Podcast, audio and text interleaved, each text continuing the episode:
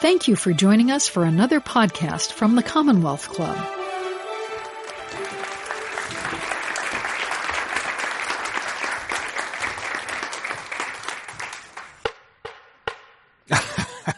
Good afternoon. Uh, And welcome everybody to today's program at the Commonwealth Club. The club can be found on the internet at commonwealthclub.org. My name is Audrey Cooper. I'm the editor in chief of the San Francisco Chronicle and I'm happy to be your moderator today for this program on an increasingly relevant yet also very depressing topic fighting a global information war with state and non-state actors. And there could be no better person to discuss this with us tonight than our guest, Richard Stengel. He was at the center of a new type of war when he entered the Obama administration, fighting disinformation from both ISIS and Russia, among others. His new book, Information Wars, How We Lost the Global Battle Against Disinformation and What We Can Do About It, recounts his efforts in this arena. Rick is among the longest serving Undersecretary of State for Public Diplomacy and Public Affairs in American history, serving from 2013 to 2016. While at the State Department, he helped modernize states' communications and led the department's counter disinformation efforts across the globe. He helped create and oversee the Global Engagement Center, the United States' only standalone anti-ISIS messaging entity. He also oversaw the modernization of all embassies' websites and pioneered the use of social media at the department. Before coming to state, Rick was the editor of Time magazine for seven years. During his tenure, it won Magazine of the Year for the first time, as well as a number of national awards. Rick, welcome to the Commonwealth Club and the Bay Area. Thank you, Audrey. Uh, I, you know, we're a couple of days before Halloween, which I think is th- this is the perfect horror book that you've written for us. It really is a great time to be on a book tour discussing global disinformation, isn't it? Except, as you say, people find it a little bit depressing because when we start talking about the remedies, there's nothing that you can do uh, very quickly to solve it all. Yes, that's true. Well, let's. Now I've depressed everybody even started. we might as well go Yeah. home. Uh, well, let's talk a little bit first about the role that you had at the State Department. What is the Undersecretary of Global Diplomacy? That's that's a euphemism, right? So it's the, the technical title, um, and once you go into government, technical titles are very important. The Undersecretary of State for Public Diplomacy and Public Affairs. So um, there are six undersecretaries, I believe, at the State Department. That's just the level below the secretary and the deputy secretary. And public diplomacy is really about America's presentation of itself in the world. It's um, I used to joke that I was like the chief marketing officer of Brand USA, and the old time discussion of public diplomacy. It used to be called when when uh, Murrow was the head of it. It was telling America's story. I hated that phrase um, because I just thought it sounded like propaganda. And public affairs is the spokespeople, the people, uh, the spokesperson in Washington. Every embassy has a spokesperson. We had hubs in Europe and Asia that had uh, spokespeople. So that's about communications. Um, And so, not really a euphemism. not a euphemism. So you, you talk a lot about uh, in the book about how it seems that every problem we have goes back to how we're messaging it. Do you still think that's true? So I, I, you know, I got tagged as the messaging guy or the communications guy, and I joked that um, not every problem is a messaging problem, but every problem has to have a message that you that you figure out how to do. And actually, it was it was Murrow who famously said, "If you don't consult me on the takeoff, don't consult me on the landing or the bad landing." And and I think the Obama administration. Uh, I mean, he, the press, you know, started at the top. I mean, he was always very reluctant to kind of talk about how to message things. He was very interested in doing the right thing and, and executing policy and, and, and governing. He wasn't as interested in messaging about it. And, um, I think as a result, there were times when we, we didn't actually tell the story of what we were doing very well. And, um, you know, and, you know, now we have a president who's only about messaging and not about policy. And, um, let's see how that works out. But, um, so so it's an interesting job to go into, especially because right before that you were editor of Time. Yes. So you were a journalist. Like, how does a journalist become the ultimate flack for the government? uh, you know, I'll, I'll, tell you part of it, and part of the reason I did the book, and I hope you know you, you read it like like that, which is that it, it, you know going into the State Department was like an anthropological experience for a journalist, right? It's like you know we've spent our lives being outside the room, then suddenly you're in the room and like, oh my God, this is the way they do it in the room, and and I write a lot about how um, clumsy the bureaucracy was at, at, the State Department and how that gets in the way of, of people doing things. I used to joke with my conservative friends, you should be in favor of big government because big government prevents things from happening. And, and, and the other thing I realized was how naive or ignorant people in government are about how media operates. I mean, is this, and again, it, and, and, and the current occupant has made it even worse, that where people think that, that reporters have some biases that they bring to the office or to, or to their work. And I say, well, reporters do have a bias. The bias is to get on the front page. And whether that is, goes against their politics or not, it doesn't matter. They want their story there. And so people I, I, thought people didn't really get that, and um, so I talked a lot about how journalism worked to people, and and I think at the same time, going into government from from journalism, it's like we also don't completely get how, how government works. And I used to think that, you know, when I was in the media, I don't know, I, I, we, we got 80% of it right. And when I was in government, I thought it was probably closer to 60% right. Oh, that's better than I thought you were yes, no, it's, say. it's, I mean, it's still, I mean, and there are people who, um, you know, I have some scenes where the Secretary of State is complaining about the meeting he was in at the White House in the Situation Room the day before. It's like, there it is in the New York Times the next day. That happens to a, with, with, with with very high frequency and very high accuracy, in part because people in government are leaking those details. Now you, a, leak is always sort of weaponized in the sense you have a particular purpose, but they're often extremely accurate, and, and good journalists will then talk to a bunch of different people to get the, the what, what happened. So I, I learned many, many, many things that I probably should have known from reading the front page of the New York Times and the Washington Post every day.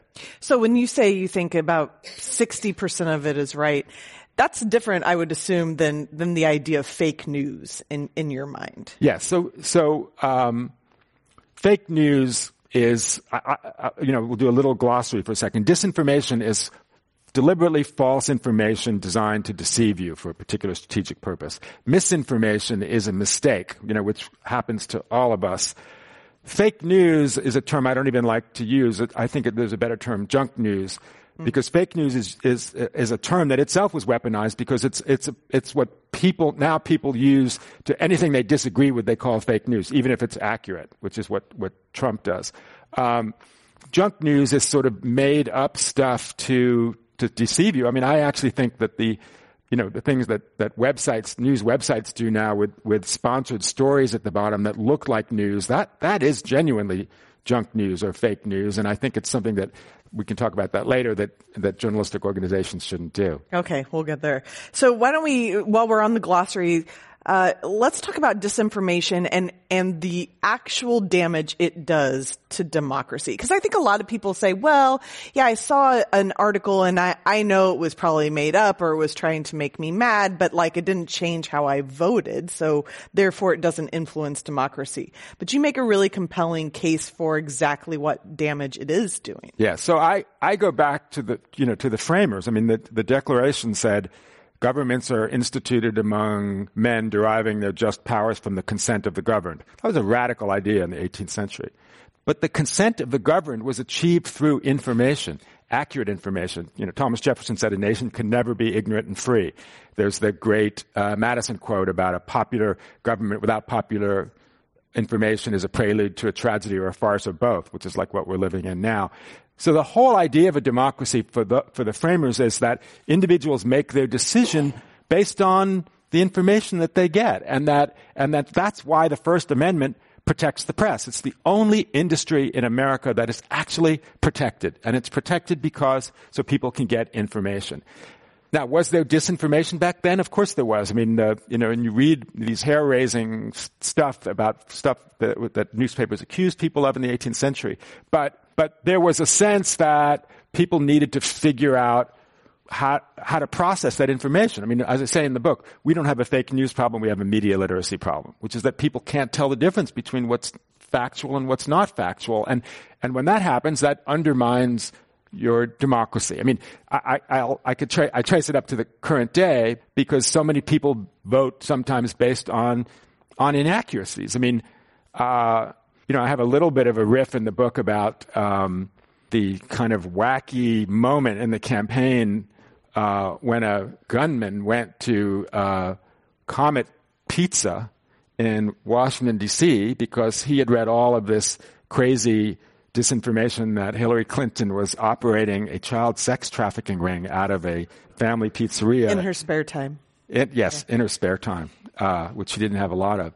And, um, and, and, and there it's just like, oh, oh, my God. But then I saw a statistic the other day that Pew Research had done at the time that 30% of Americans thought that story had credibility. I mean, how can you have a functioning democracy if a third of potential voters can believe something that's just so incredibly wrong-headed and bizarre.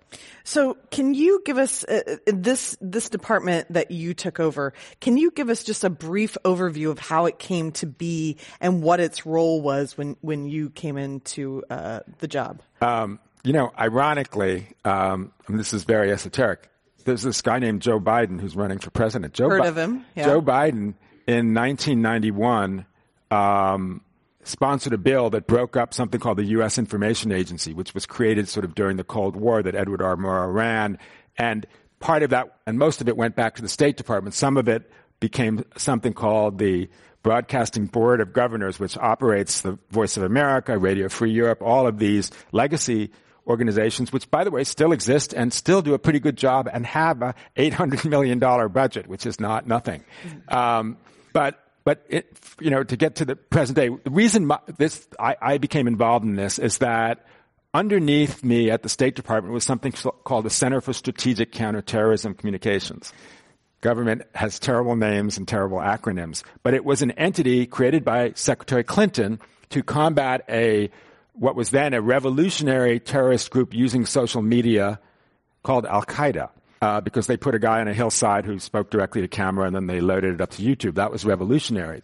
But this group, which did counter Al Qaeda messaging, saw ISIS before other people and became a counter ISIS organization. So that was under me. At the same time as, as ISIS rose up, uh, with that first beheadings in kind of February of 2014, that same couple of weeks, Vladimir Putin illegally annexed or invaded Crimea, the southern part of, of Ukraine, uh, you know, uh, the, the most, uh, the greatest violation since, since World War II of, of, of national boundaries and, and taking territory, which was a, a catastrophic thing. Um, and at that same time, I started seeing all of this social media and disinformation around it, which I'd never seen before. All, you know, I'd spent my whole life in journalism is like, where did all this Russian stuff come from? So, so these two kind of counter messaging efforts, counter ISIS messaging and counter ISIS disinformation and counter Russian messaging and counter Russian disinformation became the focus of my job. And, um, and that's what I did really for the next three years. Well, uh, let's talk about something that's just happened this weekend: the the killing of an ISIS, you know, the the the head dude, the the Baghdadi. The, the Baghdadi. Thank you. Um, what do you when you're watching that unfold on on the news? Yeah. What do you think about the messaging that's going around about that? Because there's been a lot of criticism, at least on my Twitter feed, that that the president's language that he's using around this will really backfire in a, yes. in a global sense. And I did. I tweeted did the same thing. I mean, so first of all, it's a very good thing that Abu Bakr Baghdadi was killed. He's he he was the the kind of conceived ISIS, and he was uh, responsible for thousands and thousands of deaths. Secondly, it's a tribute to American special operations forces from all the different branches that were in Iraq and Syria, who've done a kind of fantastic job.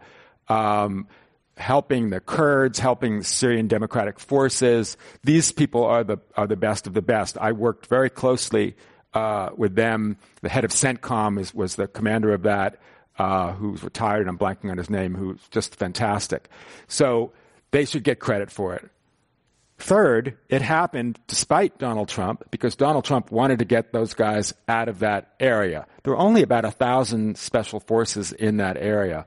And then finally, let's just also recall another time a, a, a foreign despot, terrorist leader was, um, was, was killed by American forces, Osama bin Laden.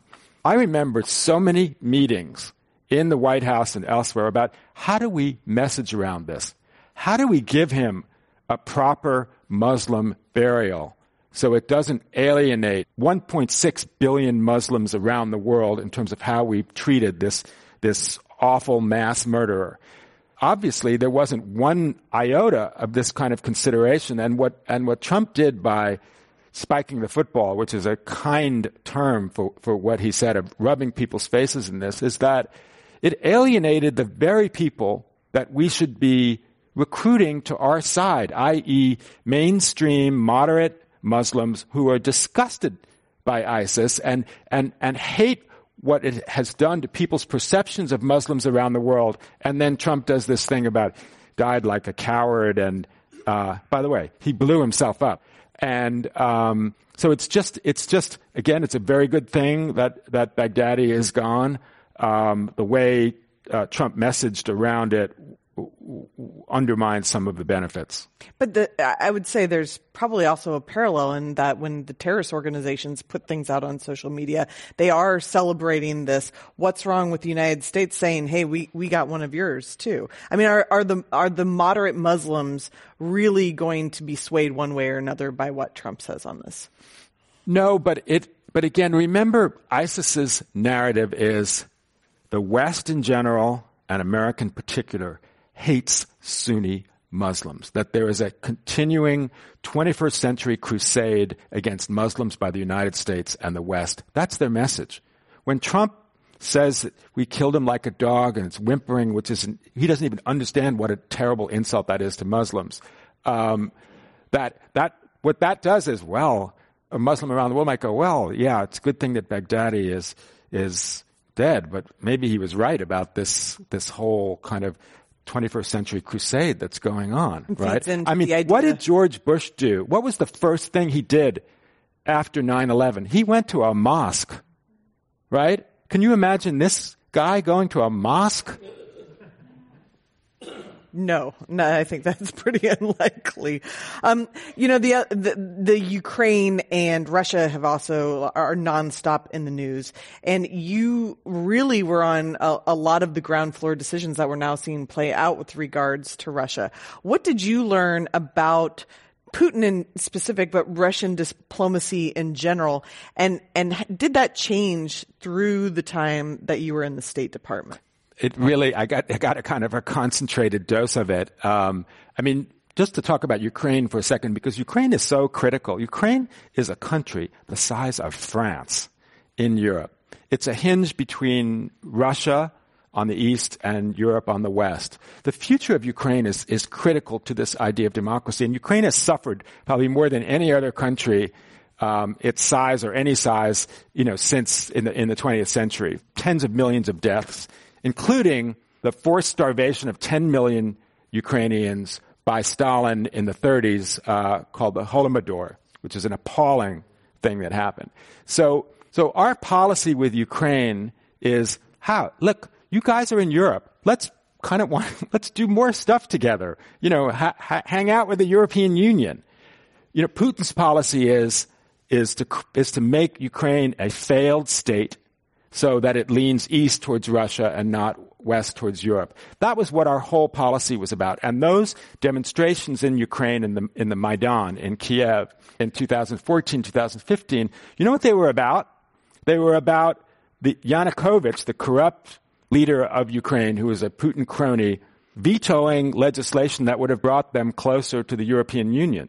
Which is why it's so ironic in a sad way that this guy Sondland was one of the three stooges that was responsible for Ukraine diplomacy. He's ambassador to the EU. The fact is, Ukraine isn't even in the EU. We want them to be, and, and what, what Trump has done with Ukraine is basically confirm Putin's line about the United States. Don't trust them. They don't really care about democracy or human rights or, or, or transparency. And That phone call in one fell swoop proved Putin's point about the United States and Ukraine. The, there which is bad for democracy. There, uh, I thought you did a really excellent job of explaining Putin is a, a, a unique politician when you're coming into office because there are several instances where he just bald faced lies about something and then pretends like he never said Yes. it, which seems very familiar now uh, after the last three years.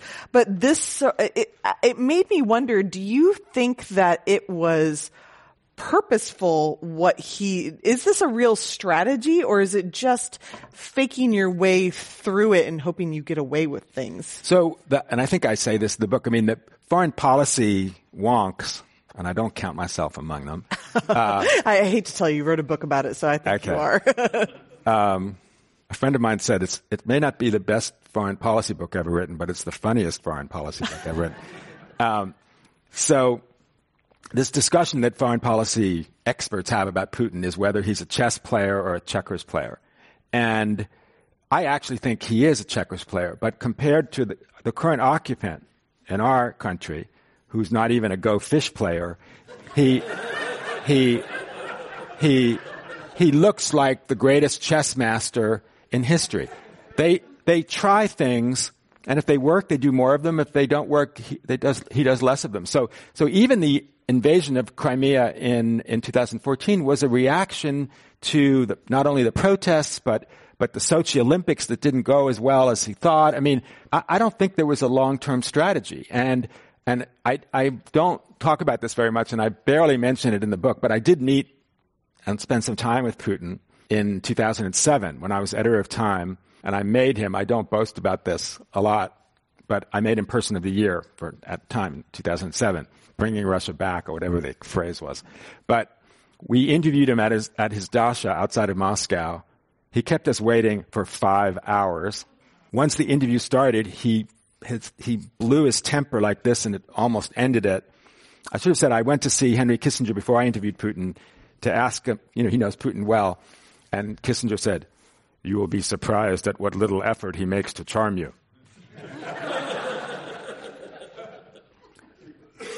I was surprised.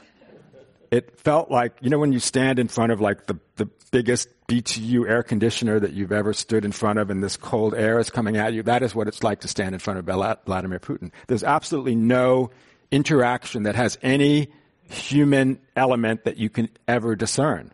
That's what I thought. So he, um, and he came to power, and it was in that interview where he famously said, the greatest tragedy of the 20th century is the dissolution of the Soviet Union. Think how strange that sounds to an American. I mean, it sounds strange to all of us. That's how he sees the world. And so much of his presidency is about trying to put the genie back in the bottle. And, and in fact, his whole rise to power is very similar to Trump's in the sense of uh, w- what I call the weaponization of grievance. He took Russians who felt left out by the modern world, who, who missed the, the glory of the old Soviet Union. I mean, his slogan was, make Russia great again, right? Sounds by the way, familiar. yes, sounds familiar. ISIS's slogan basically was, you Sunni Muslims are left out by the modern world. You have terrible leaders, which they do. Um, I'm coming along, and what are we going to do? We're going to make Islam great again. Same slogan, same weaponization of grievance, same exact thing that Trump did. So, as a former journalist, um, what do you think about the role that that mainstream media is playing? Back when you were in office, or when you had this position, and also in current day, just in combating the disinformation that we're seeing everywhere. You know, I, I you're in that in the business. I am. And I actually remember cutting this. I had a riff in the book about how we shouldn't use verbs like combating disinformation. Use you know uh, truculent fighting language, which is what we do about everything. I said in government that people in government, you know, the, the, the idea of combating something, if they put the word counter in front of it, they think they're combating it, like counterterrorism. And like, I started a counterterrorism group. Great. Um, so I, I, I think there's no, the problem is there's no combating it. There's combating falsehood with truth, but that's not really combating disinformation. And so I actually don't think that journalists can do anything other than to try to be as accurate and truthful as possible. And I talk in the book about what I think journal, journalism should become much more transparent so people see how it's put together. The disinformation can't be transparent because they're just lies and they're making them up. You know, journalists should, here's the text of my interview, here's the research I did. You know, one reason they were faster than us is that it's much easier to tell a lie very quickly than to tell something that's that's truthful and factual. So um, it's a longer discussion, which we can also get to about things that can be done. But I think I think for journalism, both being accurate and telling the truth, exposing disinformation, which is a fine thing. I mean, there were actually a lot of good stories in 2016 about the Internet Research Agency, which is this uh, troll farm in St. Petersburg, Russia that was really the source of so much of the disinformation during the campaign and these made up news sites and Tennessee GOP and organizing Trump rallies in, in, in Palm Beach and, and Houston. Um, I mean, exposing that is a good thing for, for, for, journalists to do. But I don't think there's a meta thing that, that, that journalists can do to combat disinformation. And how do you think, uh, how do you think your former colleagues are doing right now? Well, you know, I, I, I am not a journalist, but I play one on TV. So, um, what bothered me during the campaign in 2016 was the, the normatization of Donald Trump.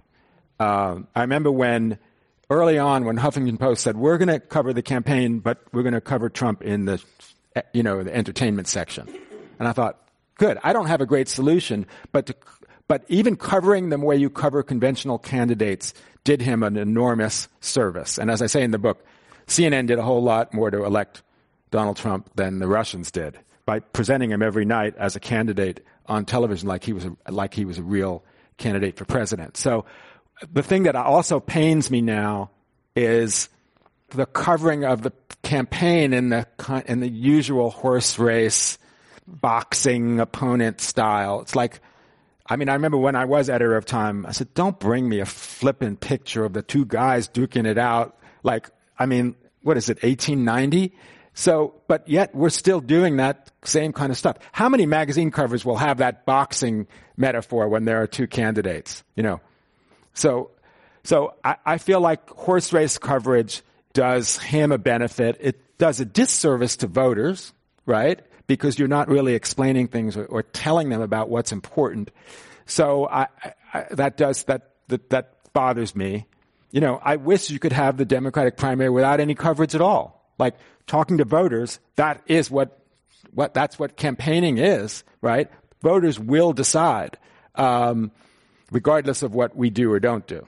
Well, you also make a point that um, we have this idea that balance is saying what somebody says and then saying what the other person yeah. says. Yeah. And and that's really it becomes very difficult when you know that what the other person is saying is not truthful. Yes. And yet he's the president of the United States and and and I think everybody feels a responsibility to say, well, he says um, in San Francisco, he, he says needles from heroin addicts are flowing to the ocean. It's just not true, but everybody repeated that as if it was. So the disinformation gets out there yes. anyway. And how do you, how should everybody try to combat that either as a viewer or a reader or as a journalist? No, it's a, it's a hard problem. And, uh, and the bad guys, the disinformationists use the journalistic bias towards fairness against us. It's sort of, I, I spent a fair amount of time watching Russia Today when I was in the State Department, and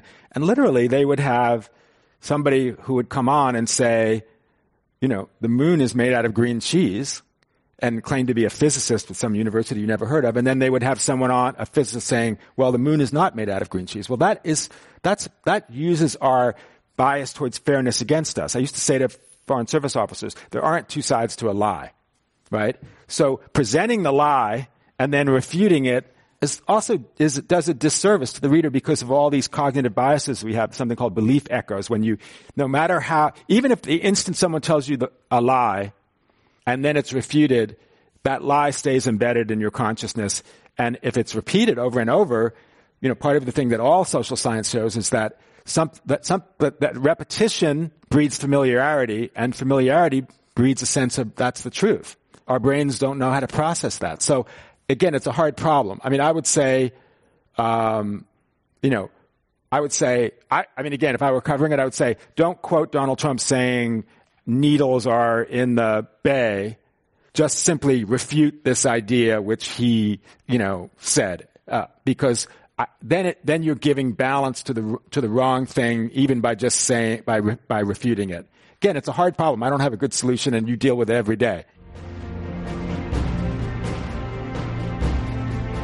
You are listening to the Commonwealth Club of California. Hear thousands of our podcasts on iTunes, Google Play, and Stitcher. Learn about our travel programs to exciting domestic and international destinations. And when you're in the Bay Area, please join us live for any of our 500 programs each year. You can find us online at commonwealthclub.org. Now back to our program. It, it is a hard problem, and, and what, in the book, one of the solutions that some people suggest is a good idea is even more government-funded media to put more accurate information out there. And you mentioned Voice of Voice of America. What are your thoughts about government-funded media? You know, I, I um, eight hundred million dollars is a lot of money. I would like to have that much in my yes, budget. yes. You know, it's funny. The other thing I talk a little bit about is how people in government don't understand the size of the budgets that they have. I remember when, when I came into government and people would say, Hey, you just ran this big international organization and now you have, this was my budget at the State Department, $1.1 billion a year. And they say, you come in from running this big international organization and this must seem like small potatoes to you. My budget at Time Magazine was $80 million a year. It seemed like the most vast sum of money ever conceived. And by the way, in government, that's a relatively small number. And by the way, in the Defense Department, that's an asterisk. Anything under a billion dollars, they, they don't, they barely even break down. So, um, I've forgotten what the question is. I, I just have dollar signs in my head too. Yeah. Uh, government funded media. Yes, is it a role for government? So I, um, I, I'm very ambivalent about government funded media and ambivalent is sort of a kind word. I, I don't think it's a great idea. I think there are people who do care what the U.S. government thinks about things, and we should we should have spokespeople. We should do you know announcements and releases. Pe- government people give speeches, but the idea of government creating content is a bad idea. There's a there's a reason we in America never have had and hopefully never will have an information ministry. We don't believe in that. And what I do think is healthy is government as a kind of aggregator, at least internationally, of the media that we do create. You know, uh, the Chronicle, the New York Times, ABC News, NBC, so people see that, hey, we, we have conflicts here. We cover our own flaws. We have disagreements. We are, we're, you know, we're, uh, we cover the President of the United States critically. I have a joke in the book, by the way one of the jokes. So, uh, where the, my public affairs officer in Moscow said, "There's a joke going around Moscow." I said, "What is it?" He said, "He said um, uh, this Russian and Americans talking, and they're talking about press freedom, and the American says, I can go stand in front of the White House and say, down with Barack Obama." And the Russian guy says, "Well, I can go stand in front of the Kremlin and say, down with Barack Obama." um, I think governments, I mean, government, uh, uh, it's not that people don't like creating content. They're not good at creating content. And anybody, anybody who's a good writer, a good filmmaker, or a good uh, graphic designer going into government, I don't think so. I mean, not, not, which is not to say that they have, don't have some good people. So, so to me, I would, I would get out of the business, or mostly out of the business of, of government creating content.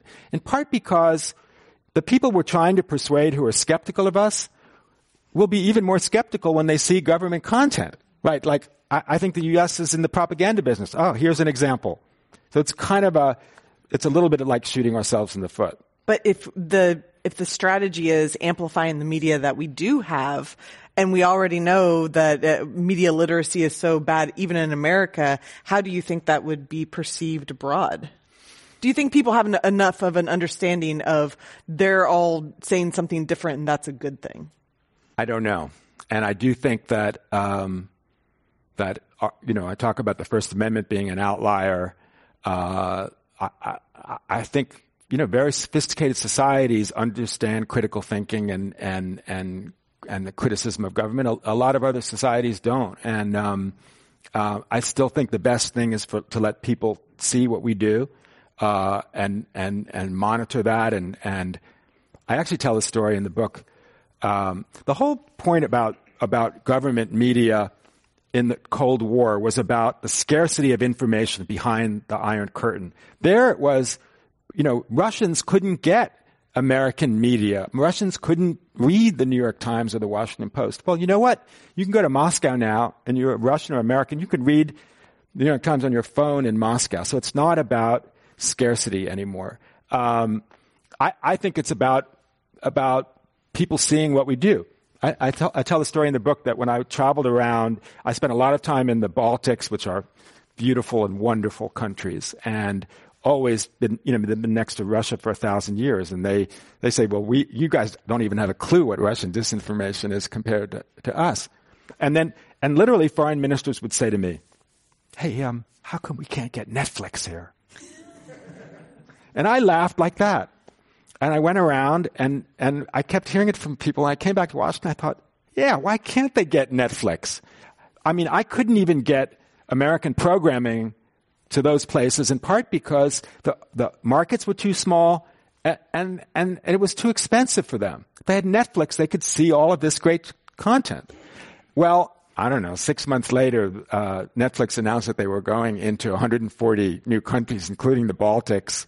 And I got calls from foreign ministers thanking me, Mr. Stengel. that was so great. And I accepted the thanks. But, but, but but but the point is, is Netflix is an incredibly wonderful uh, engine of American soft power. It's a, it's a, it's a seriously good one, right? People can watch stuff. I mean, I used to, I used to think, let people watch House of Cards and think, these guys make this about themselves. The Russians don't make stories about corruption in the Kremlin. The Chinese don't make stories about the corruption in, in the, uh, you know, in the executive ranks. So I, I think insofar as soft power won the, uh, uh, you know, was the thing that the reason the Berlin Wall fell, which I think it is, um, all of that stuff is a good thing. Netflix is a thousand times better than any government programming. So the the other thing that uh, that you had a huge hand in in state was bringing Twitter to the State Department. Can you explain what hashtag diplomacy is? Uh, what it's hashtag. It seems quaint now to say Twitter is in government, but yes. Yes, it's, uh, yes. So um, I, again, when I went into government, I was a little surprised by how reticent people in government were, and you know, nobody wanted to do, you know, to be on Twitter, particularly. Um, it was the beginning of ambassadors creating videos for YouTube, introducing themselves, and I got every ambassador to do that and every ambassador to be on Twitter. Um, but um, I know it does seem quaint now, doesn't it?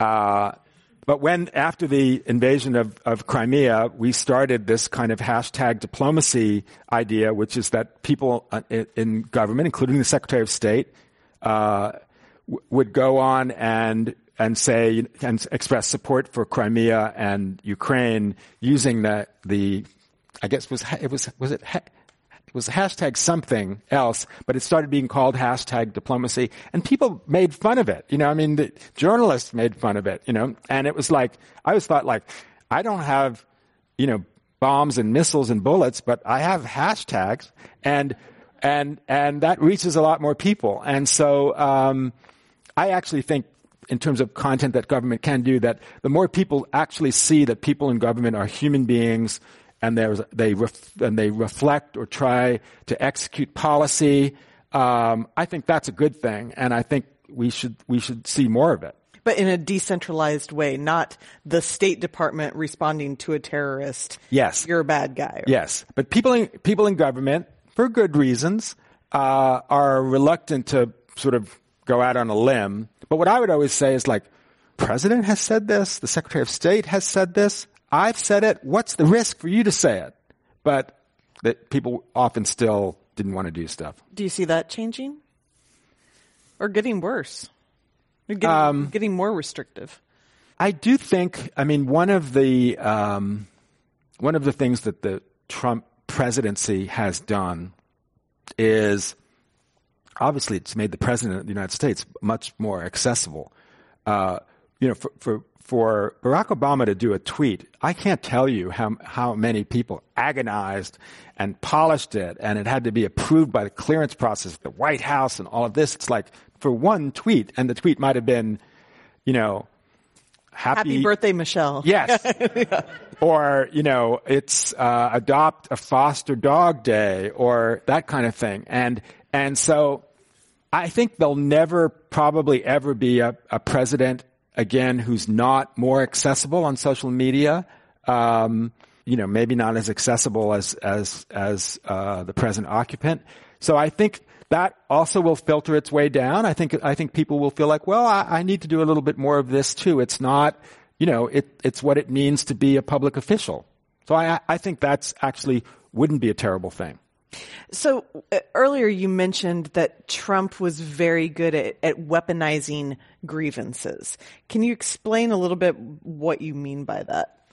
You know, I remember when um, uh, when Trump, you know, his his kind of noxious announcement speech where he called Mexicans rapists, and and he did something that I turned out to be completely wrong about. But um, so, you know the phrase "the American century." It was coined by Henry Luce, who was the founder of Time magazine. He actually wrote an essay about it in Life magazine, not Time magazine. Everyone thinks thinks it was Time. And when I became editor of Time in 2004, whatever it was, um, and you know, it, there was a there was you know the economy became terrible in 2006 and seven and eight, and and you know we, there were a lot of very negative stories. And my boss was a, a wonderful, wonderful guy, the editor in chief of Time Inc. named named John Huey, and I said to him, we were looking at cover lines, and I said to him, John, I am not going to be the first editor of Time magazine to pronounce the end of the American century. I said, that way lies disaster.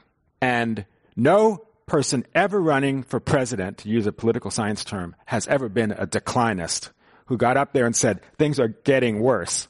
No person has ever run for president and, and, and done as Donald Trump did in his announcement speech and said, the American century is over. And, but that did weaponize the grievance of people who felt, you know what? The American century is over for me. I got left out. I don't have that factory job anymore. I, I can't afford to send my kid to college.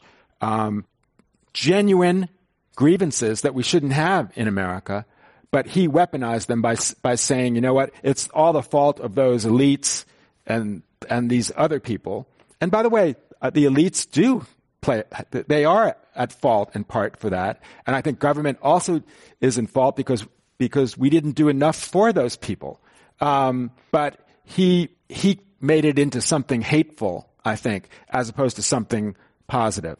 And and why do you think that the that the other side of the aisle, Democrats or anybody running for president right now, why do you think they have such a hard time combating that message? Is hope the antiseptic to these grievances, or do are, are they just not doing a very good job of um, playing on the grievances too? You know, every president it's good to be lucky when you're president, and and and lucky means inheriting a good economy as opposed to inheriting a bad economy. You know, Barack Obama inherited economy on the cusp of a depression, and he spent the first four years really trying to make sure America didn't go into depression and just went into as mild a milder recession as possible. Donald Trump has inherited the the, the upswing Barack Obama economy. He inherited an economy that was had under 5% unemployment. And of course, you know, it's like Aesop's fable. He's like the fly on the back of the chariot who thinks, look at all the dust I'm kicking up. You know, he thinks that he's responsible for that. Um, and he's not. So he's been lucky to get a, a, a positive economy. I think we've done as a country, um, uh, I'm going to use it when I was editor of Time, uh, I, I, don't know if there's a single more boring phrase that I'm about to use, and I used to always suggest it. And one of the nice things about journalism is it's very horizontal, right? Anybody can tell you you're wrong, wrong, full of it. And I would always go, let's do a story about why we need an industrial policy in America. And people would start laughing, industrial policy, ha ha ha.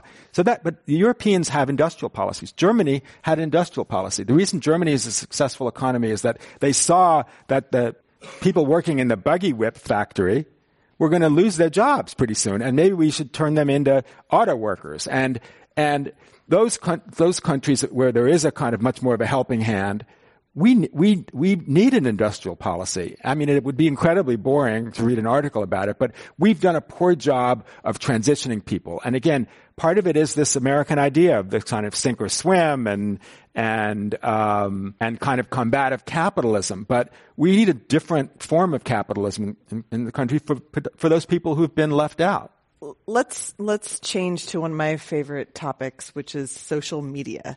Um, what what, Don't talk to this woman. Yeah, I, I, I, all my journalistic okay. bias goes out the yes, window okay. when I think about. Uh, I, am trying to Facebook. be careful about what I say. But anything you're more careful Facebook. than I am, I think.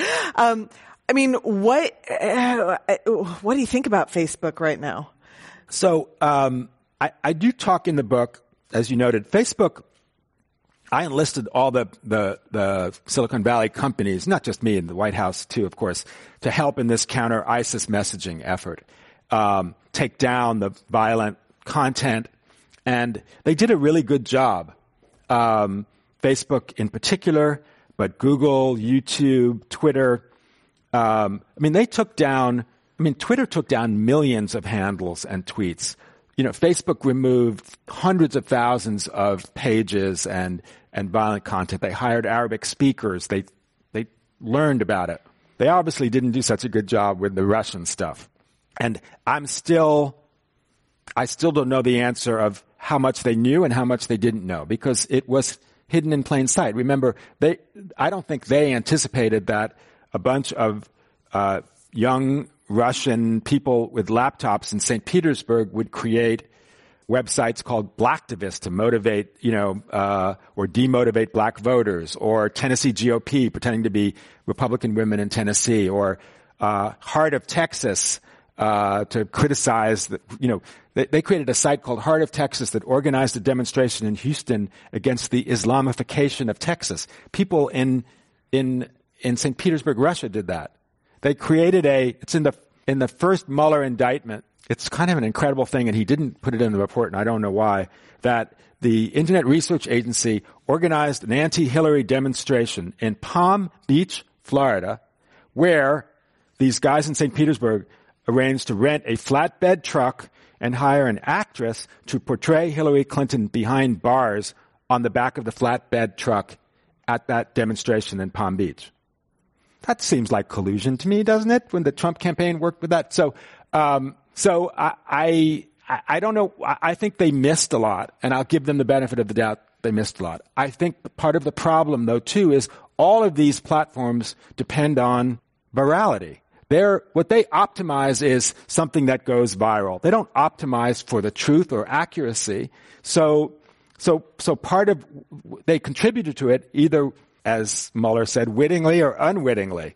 And, but they were witting about, hey, we, people are looking at it, we rise it to the top. I mean, I think Google also has a problem, and I talked about it even when I was, was editor, like why on your algorithm aren't the people who created the original primary source story at the top. Instead, all these other people who are jumping on the bandwagon are 1 through 50, and I'm 51, and I broke the story. That ain't right either. Um, but the, you know, as you know, the, the bigger problem is that the law considers all the platform companies, because of the Communications and Decency Act that helped create them, that they're not publishers. So that they're not liable for publishing false information the way you are every day Every day you're, you're liable for publishing something false or defamatory or whatever. You have to worry about that every day. Facebook doesn't because they're not a publisher. But in fact, they're the biggest publisher in the history of the world that there's ever been. And they need to have more liability. Not the same liability that you have because you have professional journalists and you're reading it, you're talking inside and you're reading those stories and vetting them. But they have to have liability for hate speech, for verifiably false information, for deep fakes, for stuff created by bots and non-humans, um, and I think the law has to change. Well, the, recently Facebook uh, has announced that they're going to start um, having trusted news sources and in hopes of I, I, I, would argue stemming some of this controversy. Um, if you're a glass half full, maybe actually helping to solve yeah. this disinformation problem. And Breitbart News is one of those trusted sources. What I mean. So you- so again, I, we um, I don't know how you feel about it, but and um, but so for example, I I now I'm going to show how, what ancient history this is. So when I was, was running Time.com, even before I ran Time our partner was, was owned by Time Warner was AOL, right? And the the AOL's model. Remember AOL?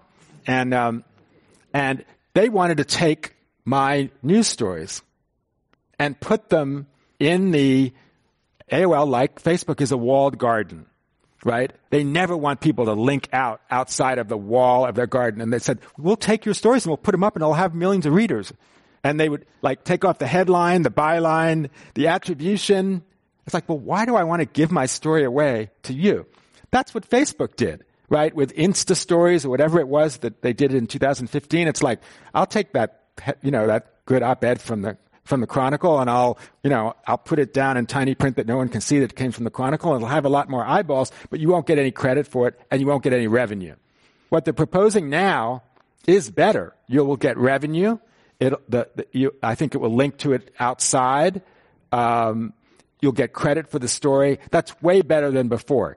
Is it just a tiny little droplet of water in the ocean? I don't know, but it is it is better. But is it solving the overall problem of people not knowing what truly accurate information is so that they can make informed decisions?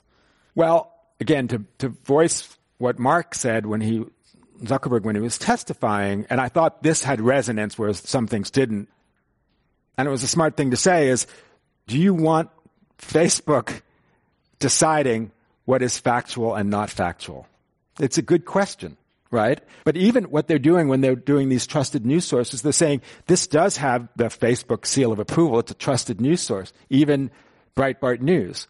Um, so that, so they are making a decision about that. And that part of the, the, the, the silliness of the these these companies not publishers is this idea of you know oh well they just have algorithms. They don't have editors.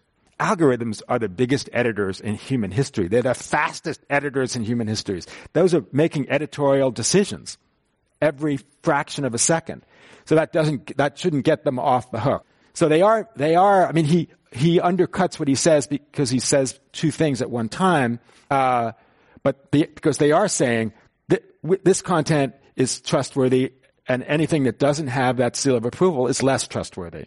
Right. That's an editor. Yeah.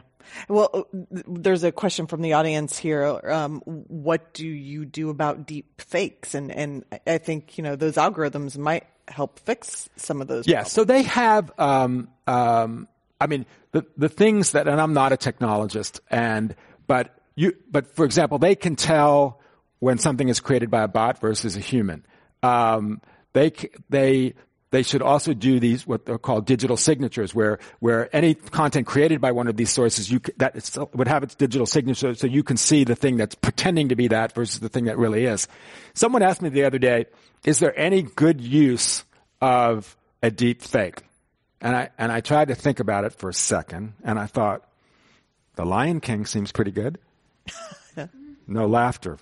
Um, but I, I, the more I thought about it, I thought there really isn't anything, at least in a news environment, that is positive or trustworthy about a deep fake. So I actually think deep fakes should be removed. And and remember the the reason he that Facebook didn't remove that the Nancy Pelosi cheap fake, as it's called, it wasn't a deep the, fake. The video that made it seem like she was intoxicated. Yes. Wow. Part of the reason is if they removed it, then people in Congress would go, "Oh, you're an editor after all. You remove that's an editorial decision."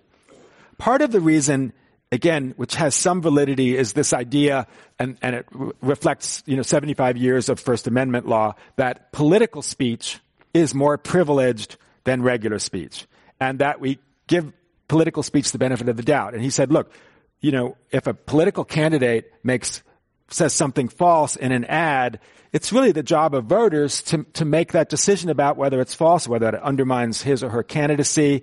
I, I do think that's a valid thing to say, but I do think in this environment, I would say, and we're always dealing with competing equities, that the equity of truthfulness or, or factuality, I would argue trumps even the value of political speech. And I would say, you know what? Even political speech that has demonstrably false content should be taken off.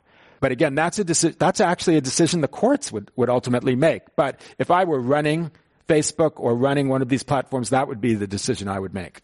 I would have to agree with you.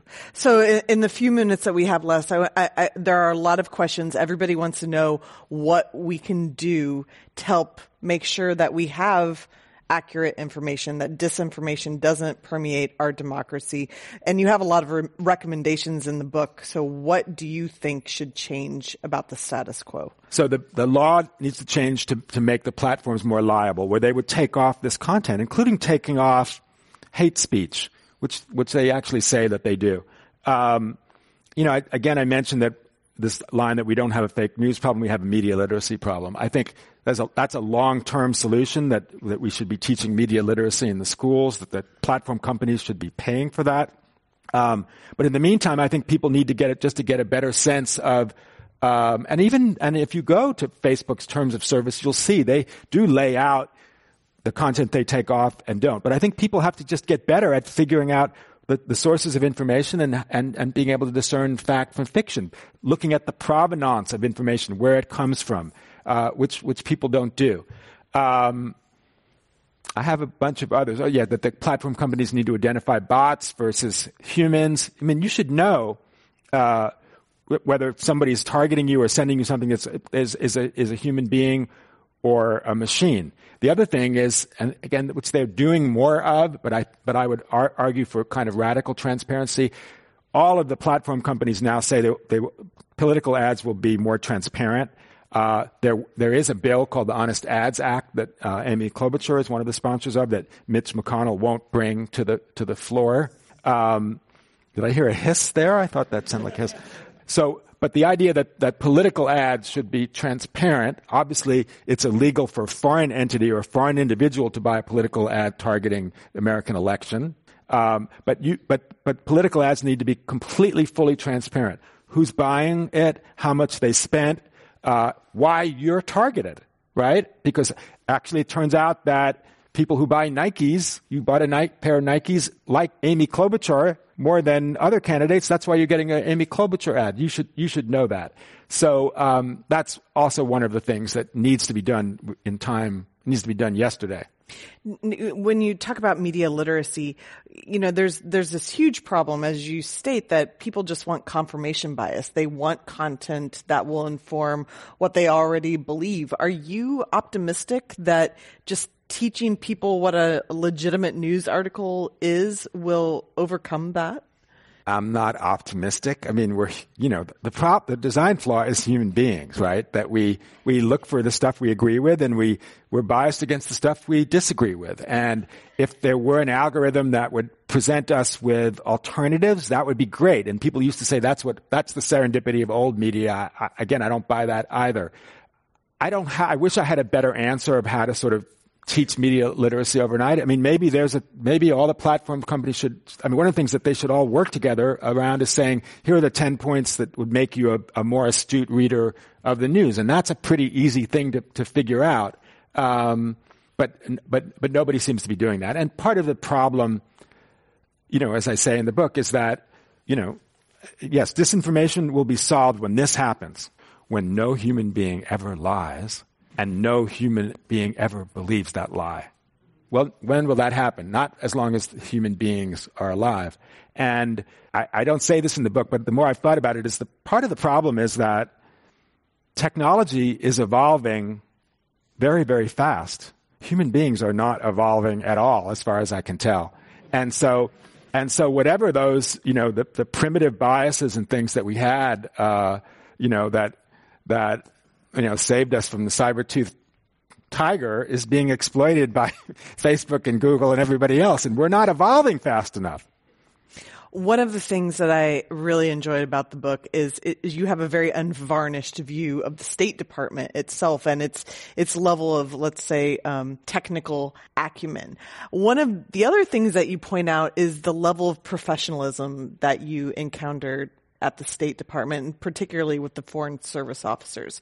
So I'm wondering, um, were you surprised at the level the Foreign Service played in the current um, impeachment proceedings? I'm, I'm super, super proud of the Foreign Service and the role they've played. Um, Ambassador Yovanovitch, Ambassador uh, Taylor, uh, they testified to, to the House uh, uh Judiciary Committee, even though their bosses, even though the Secretary of State asked them not to answer those subpoenas. That's a, those were truly heroic and patriotic things that they did. And, um, and I think if our democracy is saved, they will be, you know, they will, they will be heroes. And I, and I only, I only wish more people would do that. And I think more people will do that. Virtue is a virus too.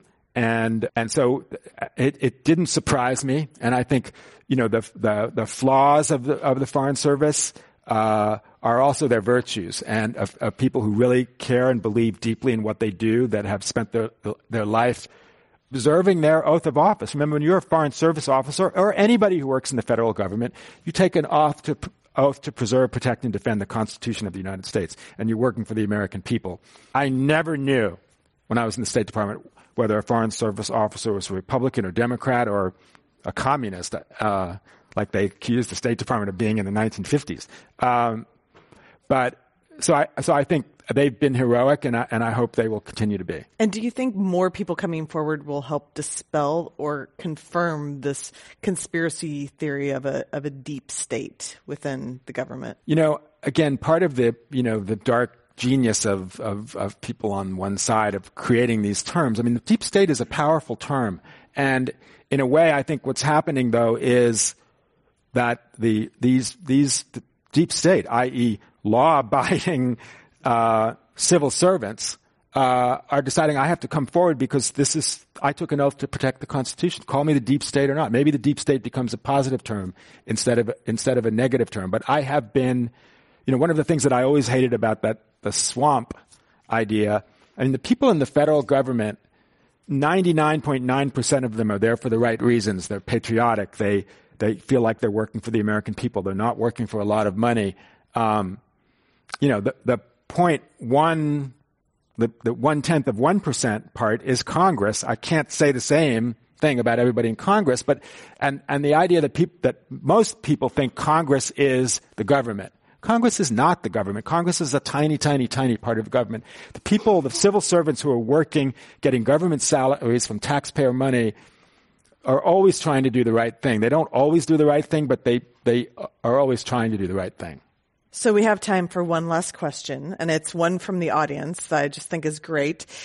Uh, you must get this all the time, but if you were still at time, who would you select as the person of the year?